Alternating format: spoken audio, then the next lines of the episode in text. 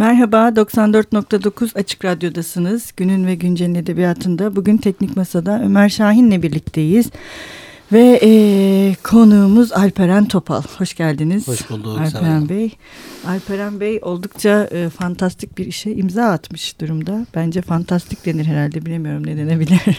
e, Hürriyet gazetesinin sonuçta hem edebiyat tarihi açısından hem Türkiye'deki siyaset tarihi açısından hem de kültürel ve e, sosyal tarih açısından da e, aslında birçok yönden önemli bir gazeteyi e, Namık Kemal ve işte Ziya Paşa'nın Londra'da çıkardıkları Hürriyet gazetesini yayına hazırladı. Kendisi iki cilt olarak Vakıfbank Kültür Yayınları'ndan yayınlandı. Oldukça şık da bir baskıyla e, yayınlandı. Evet. Nasıl oldu bu iş? Ee, öncelikle biraz ben onu çok merak ediyorum. Sizinle biraz konuştuk. Hani bu kadar önemli, bu kadar işte kaynak olarak kullanılan birçok kişinin e, atıf yaptığı bir eserin latin harfleriyle ortada olmaması sizi de çok şaşırtmış aslında. Ee, evet yani ben e, bir beş sene kadar oluyor başlayalı. Tam e, yavaş yavaş tez çalışmama başladığım sıralardı. İşte 18 ve 19. yüzyılda Osmanlı siyasi düşüncesi özellikle de ıslahata dair kavramların tarihine e, odaklanıyordum. yani yeni Osmanlılar şey olacaktı hani önemli bir parçası olacaktı araştırmamın. Tabii hani çok çalışılmış diye düşünerek başlıyorsunuz. Yeni Osmanlılar işte Namık Kemal Ziya Paşa üzerlerine yazılıp çizilen şeylerin haddi hesabı yok. E, ama bir e, işte içine girdiğimde e, fark ettim ki hani e, aslında özellikle siyasi düşünceye dair, siyasi düşünce içeren e, eserleri e, yeni Osmanlıların çok nadir çalışılmış. Yani birkaç bir elin parmaklarını geçmiyor sayabileceğiniz şeyler. İşte Şerif Mardin, ee, evet, yeni Osmanlı düşüncesinin vesaire. doğuşu. Aynen. yani e, ki hani yeni Osmanlı düşüncesinin doğuşu bile hani e, 62'de basılıyor e, orijinal İngilizce olarak. Türkçe'ye çevrilmesi 96. Hani 40 sene boyunca Türkçe'de e, mevcut olmayan bir eser mesela. E, o sırada işte Hürriyet gazetesi dikkatimi çekti. İşte Londra'da çıkardıkları. Tesadüfen e, o dönem işte e, dijitalleştirmeler çok yoğunlaşmıştı. O internette şeyini buldum. PDF taranmış güzel versiyonlarını. Ya aslında bu kadar da kolaymış erişim. Bunu niye kimse şimdiye kadar el atmamış? E, bir de tabii ben nasıl kullanacağım bunu? Hacimli 100 sayı e, çıkmış bir gazete bayağı dolu dolu. Ortalama 4 sayfa değil mi? Ee, aslında daha fazla. İlk 10-12 sayı e, 4 sayfa olarak çıkıyor. Hı hı. Daha sonra 8 sayfaya çıkartıyorlar. Bir 50 sayı kadar e, 8 sayfa çıkıyor. Daha sonra e, Namık Kemal ayrıldığı zaman Ziya Paşa ile yolları ayrılınca Ziya Paşa da Mustafa Fazıl Paşa'dan gelen e, maddi destek kesilince tekrar mecburen dört sayfaya düşürüyor kendisi. Zaten son sayıları artık el yazması ve taş baskıyla çıkartıyorlar.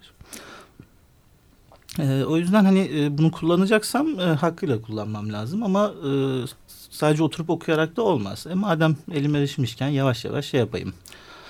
E, transkripsiyon yazı çevirisini e, de yapayım. E, bir noktada yayınlarım diye e, başladım. E, birkaç işte erbabına da danıştım nasıl olur. Aa, çok güzel olur dediler. E, öyle başladım. E, ama e, tabii tez çalışması arasında canım sıkıldıkça oturup e, yani sonuçta yazı çeviri mekanik e, çok da evet. böyle şey gerektirmeyen, odaklanma gerektirmeyen evet. oturup anında yapabildiğiniz bir şey. E, tabii Boş Os vakitlerde. Aynen. Osmanlıcamın gelişmesinde de tabii çok yardımcı oldu. E, işte dört sene boyunca azar azar azar azar bazen daha yoğun e, çalıştım. Yani son bu sene işte yaza doğru bitti elimde. Tam da bu sene çıkmasını istiyordum. Çünkü 150. senesi bu sene Hürriyet'in eşliğinde 1868 olduğu için hani şık olur niyetiyle. E, tam o sırada işte Vakıfbank Kültür Yayınları yeni kurulmuştu. E, editörlerinden Selim Karaltekin'le de hem meslektaş hem e, arkadaşız tanışıyorum. O tavsiye etti ya hani e, yayın ilk ne kitabı güzel. olarak e, bunu hem prestij saygı Hı -hı. eseri olarak e, özenle basarız. Hem de e, güzelce tanıtılır diye teklif edince ben de tabii hani e, Ali Ülala deyip e, direkt evet. e, tabii dedim. E, alelacele şeylerini bitirdik. Son düzeltmelerini, okumalarını, işte girişini, sunuşunu vesaire. E, ve işte Kasım ayında yetişti. E, gayet de 150'ye yetiştiniz. Gibi, evet, 150'ye yetişti. e, yani yüze yetişmemiş olması üzücü ama e, Yok, Geç olsun gayet güç olmasın. Ellerinize sağlık. Çok e, bence çok büyük bir iş gerçekten ve Teşekkürler. maalesef Türkiye'de bu işi birileri böyle üstüne alıyor ve iyi ki alıyor ve devam ediyor. Yoksa aslında bunların gerçekten ekiplerle, kurumlarla yürütülmesi gereken işlerken e, bu şekilde ne diyelim kahramanlıklarla bana bir nevi kahramanlık gibi geliyor böyle işler gerçekten. Ee, yalnız şu sıralar yani son 5-6 senede özellikle çok e, gelişti ve rahatladı. Ben hani e, mesela belediyeler çok üstüne düşüyor. Ben çok takdir ediyorum. Evet. E, masrafını karşılayarak uzman araştırmacılara projelendiriyorlar. Mesela e, 5-6 senedir e, Bağcılar Belediyesi e, Sırat-ı Müstakim Sebil Rüşat Evet. gazetesinin tüm sayılarına çok Yaptılar. güzel neşirler halinde bastı. Tarih kurumunun var. Tarih kurumu yapıyor. Resimler Yazma Eserler. Kurumu e, aynı şekilde projeler kabul ediyor. Evet. Çok güzel eserler bastılar aynı şekilde. Mesela bu daha geçtiğimiz aylar içerisinde e, Namık Kemal'in de arkadaşı Hersekli Arif Hikmet'in e, Nesir makaleleri çıkmış. O çok hoşuma gitti. Evet, evet. Yani aslında bir şey var. Bir, e, Bir ilgi il- başladı artık. ilgi ve ivme var. E, Umarım daha da bu ivme devam eder. Çünkü mesela işte bahsettiğiniz gibi sadece Hürriyet gazetesi değil, Namık Kemal ve Ziya Paşa'nın da bütün külliyatına hala biz Latin harflerinde sahip değiliz. Yani Maalesef. bu kadar hani önemli, hani hem edebiyat tarihi açısından hem siyaset tarihi açısından önemli birçok kişinin külliyatı maalesef e, ta- ki bunları sadece Latin harfleriyle yayınlamak da yetmez. Aslında bunları notlamak, Ki. bahsettiklerine dair bayağı bir e, malumat falan da vermek gerekiyor. Tabii Yayınların da o şekilde olması lazım. Umarız o ivme oraya doğru da gider Yani, diye evet. ümit var olarak Hı hı. biz. Yani bu ilk adım. Bir kere eser Hı. bu şekilde erişilebilir hale geldikten sonra üzerine çalışmalar Evet, e, umarız kesinlikle. şey yapacak. Evet ben hemen e, onu düşündüm zaten. Evet artık hürriyet üzerine çalışabilir birçok kişi diye. Biraz Hürriyet gazetesinden bahsedelim isterseniz. Hı hı. Neden önemli Hürriyet gazetesi e, ve neden bu kadar hani e, birçok işte farklı yönlerden önemli bir gazete? Birincisi yeni Osmanlıların bir cemiyet olarak teşekkül ettikten sonraki en merkezi yayın diyebiliriz. Tabii Namık Kemal'de, Ziya Paşa'da, Ali Suavi'de e, Avrupa'ya ilk e, şeylerinden, hicretlerinden önce İstanbul'da gazetecilik faaliyetlerinde bulunuyorlar biliyorsunuz. Zaten Namık Kemal Tasvir Efkar'da uzun süre yazıyor. Hatta Şinasi'den devralıyor editörlüğünü. Ee, Ali- İbret de yazıyor. İbret daha sonra Amerika e, şey Avrupa'dan döndükten Avrupa'dan sonra doğru. e, çıkartacak.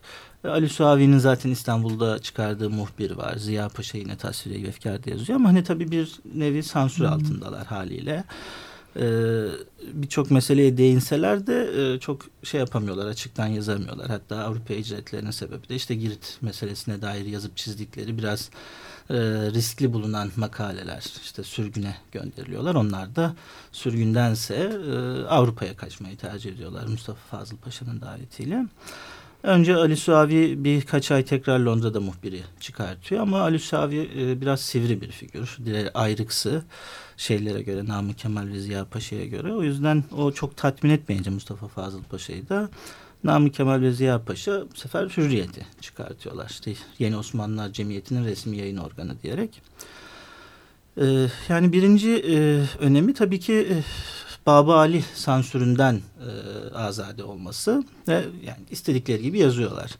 E, tabii Londra'da da e, İngiltere'de de belli bir e, kontrolden geçtiklerini biliyoruz. Yani orada da bir sansür kurulundan şey yapıyor ama hani e, farklı tabii ki e, dikkat edilen meseleler. E, nedir önemli olan? Yani bir siyasi programın işte kendilerinin usulü meşveret dedikleri parlamenter bir sistemin e, savunusunu yapıyorlar ve programını çiziyorlar Hürriyet'in sayfalarında e, uzun uzun. Özellikle Namık Kemal'in çok e, programatik, sistematik böyle şeylerde bulunduğu, Önemli. tahlillerde ve önerilerde bulunduğu makaleleri var. E, peş peşe yayınladığı. E, bazen işte bunu bir hadisin e, açıklaması Genellikle üzerinden yapıyor. yapıyor. Bazen ayetler üzerinden e, gayet böyle hani ciddi tefsir çabası diyebileceğimiz yorumlarla e, İslam ve e, e, liberal sistem. bir parlamenter sistemin yani en azından meşruti bir monarşinin, e, sultanın ve vezirlerin faaliyetlerinin işte bir halk meclisi, e, şurayı ümmet dedikleri bir halk meclisi tarafından nezaret altında tutulduğu ve kontrol edildiği bir rejimin aslında gayet İslami olduğu. e, Ama bu Namık. Kemal'in düşüncesi. Ee, Ziya Paşa da aynı fikirde. Ziya Paşa ile Namık Kemal arasındaki temel fark e, bu noktada e, Abdülaziz'e karşı Ziya Paşa'nın duyduğu e, aşırı hürmet. Kendisinin evet. özel hizmetinde, özel kalemi diyebileceğimiz hı hı. Bir, şey, e, bir pozisyonda bir süre çalıştığı için Abdülaziz'de çok şahsi bir hürmeti var. E, o yüzden... E, Kandırılıyorsunuz falan Evet. Gibi. evet. e, Namık Kemal biraz daha şey e, mesafeli. Onun için e, Abdülaziz sadece işte ümmetin biatıyla orada duran bir e, idareci, e, bir insan. Ee, ama diğer geri kalan konularda yani işte bu usulü meşveret dedikleri sistemin ayrıntılarında genellikle ittifak halindeler. Zaten birbirlerini tamamlayıcı. O yüzden de aslında hani gazetedeki yazılar imzasız normalde. Evet, İmza atmıyorlar.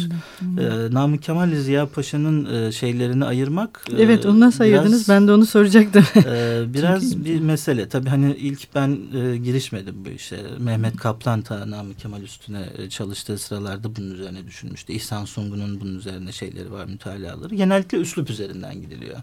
Çünkü Namık Kemal'in üslubu daha sade. E, kısa cümleler, nispeten kısa tabii.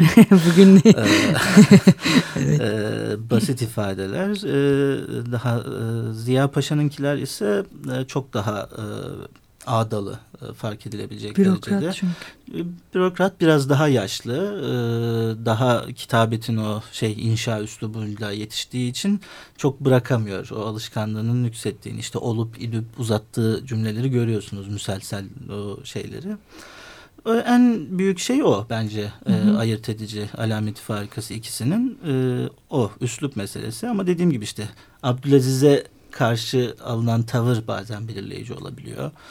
E, işte Namık Kemal'in tercüme kalemindeki e, vazifesi sırasındaki tecrübelerine atıfları bir ayırt edici olabiliyor. Ee, genel olarak bunlar. Evet. Hmm, Tanpınar'ın da şey var. Yani Tanpınar'ın da güzel bir tespiti var. Hani Ziya Paşa e, halkın daha somut problemlerini çok güzel bir şekilde tasvir etme yönünde daha başarılı. Ya da en azından evet. onu tercih ediyor. Uzun uzun işte vergi ağır vergiler altında, askerliğin şeyi altında, sıkıntıları altında halkın çektiklerini böyle çok e, güzel öyküleyebiliyor. Genellikle de onu tercih ediyor. Namık Kemal ise daha işte kavramlar, ayetler, hadisler üzerinden böyle soyut programatik şeyler yazmayı Hep sistem, tercih ediyor. Sistem, sistem peşinde her ee, Evet şey bir kafa yani çok e, sentezleyici, bütünleyici böyle holistik. Daha programa yönelik. Programa yönelik bakan bir adam. Daha böyle ideoloji şeyinde. Evet. Peki mesela 19. yüzyılda iki Osmanlı aydını Londra'da bunu çıkarıyorlar. Hı hı. Ve işte hani belirli bir aslında siyasi bir propaganda da söz konusu burada. Peki mesela bize e, yaşadıkları Londra ya da yaşadıkları e, yerde batı diyelim yani batı ile ilgili bir şeyler anlatıyorlar mı?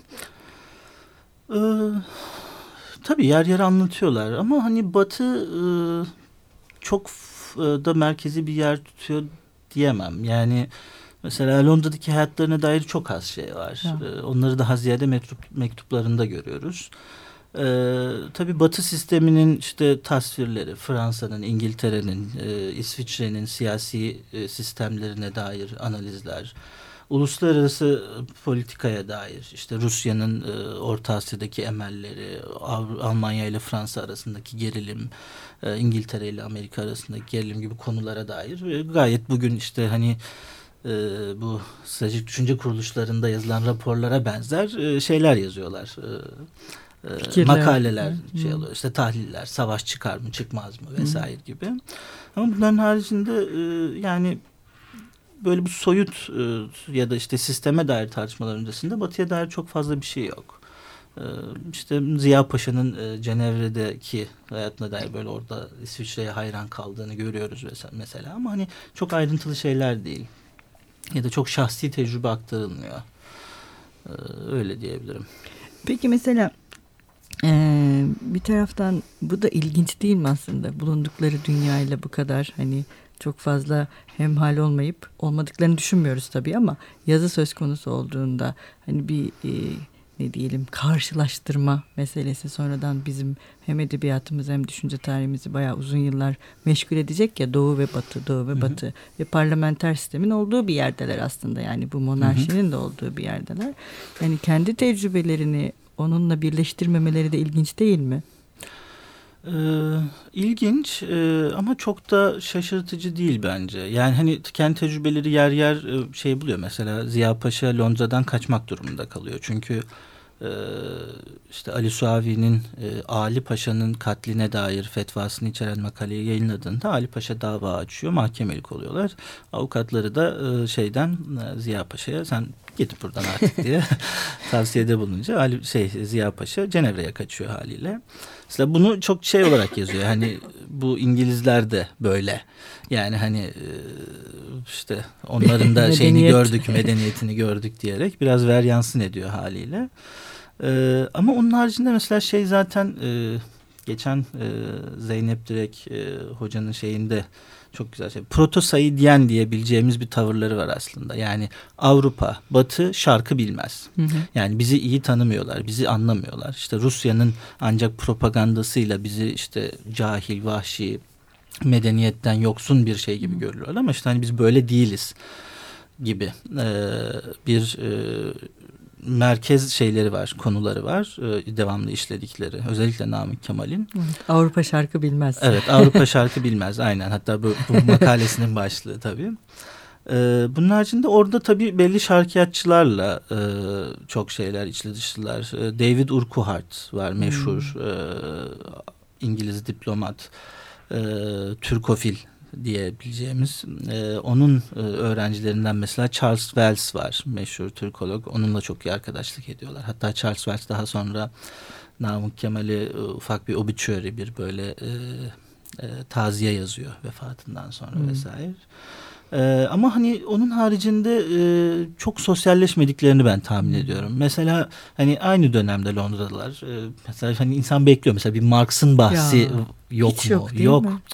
Bir de çok yakın oturuyorlar aslında bildiğim Tahminim kadarıyla. öyledir. Yani e, kesin bir kahvede bir e, evet. işte şeyde denk gelmişlerdir. Beraber oturduklarını böyle kafamda tahayyül edebiliyorum ama e, yani işte yolları şey olarak kesişmemiş anladığım kadarıyla. Şey e, Namık Kemal'in ufak bir şeyi var Hürriyet'te. Ufak bir bendi. E, arabacıların e, grevini anlatıyor. Şaşırmış ha hakları için greve gidiyorlar falan diye. Tabii grev demiyor. Böyle iş bırakmışlar. Hmm, ee, nasıl Kasım oldu? Garip. Yani aslında işte şaşırtıcı değil dememin sebebi şu. Yani batıda olsalar ve biz hani yüzleri batıya dönük diye düşünsek de asıl dersleri doğu, dertleri doğu. Yani evet. Osmanlı'nın, merkezin dertleriyle hemhal oluyorlar. Yani Avrupa'da bulunmaktan da çok memnun değiller. Mecburen Sonuçta o bir sürgün. Mecburen evet, oradalar. İstanbul'a aşıklar. Dönmek istiyorlar. Hatta bu noktada eninde sonunda dönüşüp dönüp dolaşıp işte Ali Paşa ile anlaşıyor mesela Namık Kemal erkenden evet. dönüyor. Yazıp çizmeme konusunda söz vererek bir süre e, Ali Paşa vefat edene kadar en azından e, dönüyor mesela. O yüzden hani bunu unutmamak lazım. Dertleri Osmanlı, İslam evet. ve işte İstanbul, Londra'dan ziyade. Ee, yani batıda gördükleri ya da edindiği tecrübe sadece onun bir şeyi, harcı, ona bir malzeme oluyor, bir e, destek oluyor. Evet Namık Kemal dönüyor ama orada biraz şey de var sanırım yani artık Mustafa Fazıl Paşa onları desteklememeye başladığında çünkü Mustafa Fazıl Paşa da Ali Paşa'yla evet anlaşıyor.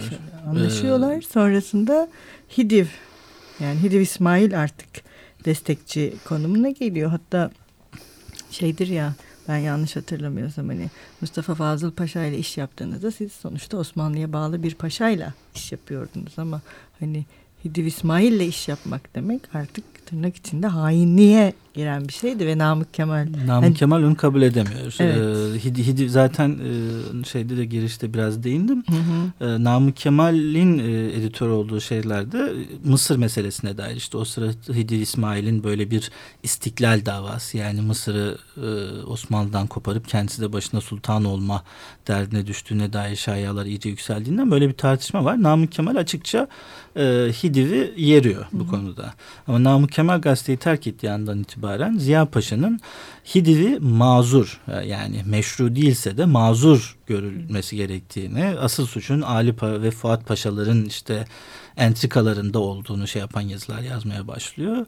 Yani bir nevi hani e, kalemini satmış demek istemeyeceğim demek istemiyorum ama e, Ali Paşa'ya olan özellikle öfkesi ve şeyi çok e, fazla e, evet. çok ciddi anlamda evet. yani Ali Paşa ile şahsi e, kavgası. Şahsi bir kavgası. Evet. Kesinlikle onu öyle bir şeye sevk ediyor. Yani Hidiv'den yardım alıp o öfkeyi zaten Ziya Paşa'nın son yazılarında, son makalelerinde görmek mümkün yani. Mustafa Fazıl Paşa'ya da e, işte Osmanlı tebaasında da yani bu kadar zulüm gadir altında durup nasıl hala isyan etmiyorsunuz sizden bir şey olmaz dercesine böyle evet. sistemlerini görmek mümkün e, Ziya Paşa'nın o acılığını. Evet o anlamda aslında Namık Kemal ve Ziya Paşa birbirlerinden baya bir şeye de ayrılmaya sonrasında biliyorsunuz yani edebi anlamda da bir kavgaları var. Kavgaları ee, var. Harabat, şiir üstüne evet, o yani tartışmaları. O, yani Ziya Paşa'nın kendisini ısrarla eskide bulmaya devam etmesi işte aslında Namık Kemal'e de aynı şey oluyor. Tabii. Yani bir süre sonra o kadar uzakta ve sürgünlerde geçen bir hayatla yeninin içinde çok da devinemiyorsunuz yani. O da hayatının son döneminde gazeller yazmaya başlıyor. Ha, tabii. Yani bulundukları yere neredeyse geri dönüyorlar ama e, bu e, peki şeyi biliyor muyuz? Mesela Hürriyet gazetesinin Osmanlı içinde bir etkisi var mı? Yani. Ee, Hürriyet gazetesinin Osmanlı içinde bir etkisi kesinlikle var. Yani tabii ki ne basım rakamları ne sirkülasyon rakamları yok elimizde. Ben ona dair hiçbir şey bulamadım. Yani açıkçası e, dürüst olayım çok böyle derin bir arşivler ya da şeyler üstünden çalıştığımı söyleyemem. Hı hı. Daha ziyade ikinci kaynaklar üzerinden gittim. Ama hani ikinci kaynakları da genellikle işin bu veçesine dair gayet titiz. Ee, hı hı. Hem e, Fevzi Abdullah Tansel'in hem Ömer, e, Ömer Faruk Akün'ün çalışmaları çok titiz. Herhalde öyle bir rakam olsaydı bulurduk. Evet. Ama e, işte Hürriyet'e Osmanlı'nın farklı bölgelerinden gelen mektuplar, işte Girit'ten haberler, Kahire'den, yerine göre e, Necd'den yani Cidde'den hatta İran'dan e, bile bir mektup geliyor. Balkanlardan. E, bunların hepsi e, direkt aynı olduğu şekilde mi yayınlanıyor? Orası biraz şey e, belirsiz yani. Muhtemelen evet. gelen mektupları Namık Kemal ve Ziya Paşa kendileri tekrar yazıya döküyorlar diye tahmin ediyorum. Ya da bazen sadece aldıkları havadisleri kendileri mektup gibi yazıyorlar ama bir dolaşım söz konusu. İstanbul'da işte e, ciddi anlamda hürriyet takip ediliyor. Bulunan nüshalarına el konuluyor. Ama hani o dönemin adetince böyle ele geçen nüshalar muhtemelen toplu şekilde okunuyor. Kahvelerde, hı hı. işte özel meclislerde e, tartışılıyor. Ve yani şey önemli. En büyük işaret bence bu noktada alamet. Hürriyet'in e, Namık Kemal Ziya Paşa ve diğer yeni Osmanlılar öldükten sonra dahi e, çok ciddi bir böyle şey e, kıymete haiz olması yani koleksiyon malzemesi Hürriyet e, ilk 50 ve ikinci 50 sayısı takım halinde böyle ciltletilip e, daha e, basılırken e, takım halinde satıldığında bunlar ciddi kıymete biniyor. Böyle kara borsada şey olarak satılıyor bazı sayıları ve o takımları hala e, o takımlara dair ciltlere dair hikayeleri ben çok sık denk geliyorum. İkinci meşruiyet evet. döneminden, cumhuriyet döneminden işte şurada şurada Ziya Paşa'nın bıraktığı bir hürriyet takımını bulmuşlar işte vesaire ya da bir sahaftan bir takımı çıkmış bilmem fahiş fiyatlara satılmış Çok vesaire. Çok muhteşem bir şey oluyor tabii o zaman. Çünkü ee, kütüphanelerde evet. fotokopileri var. Yani, ee, yani tam takımının olduğu hiçbir kütüphane yok. Sadece fotokopileri Fotokopi var. Olarak, ee, ama herhalde batıda belli koleksiyonlarda e, mevcut birkaç takım diye tahmin evet. ediyorum. Belki bir gün bizim kütüphanelerden de bir tane orijinal ee, takım olur diye umuyoruz. Ee, çok teşekkür ederiz Alperen Bey. Ee, bugün e, burada bizimle birlikte olduğunuz ve bu Hürriyet gazetesini e, hepimize kazandırdığınız için. Ne demek ben çok, teşekkür ederim. Çok, çok büyük bir hizmet. Benim için hem gerçekten. çalışmak bir zevkte Hürriyet üzerine çalışmak evet. hem de gelip burada Hürriyet ve Yeni Osmanlı üzerine konuşmak e, çok e, güzel bir fırsat. Ben teşekkür ederim. Evet, e, bugün 94.9 Açık Radyo'da Alperen Topal'la Hürriyet Gazetesi'ni e, konuştuk. Hoşçakalın, görüşmek üzere.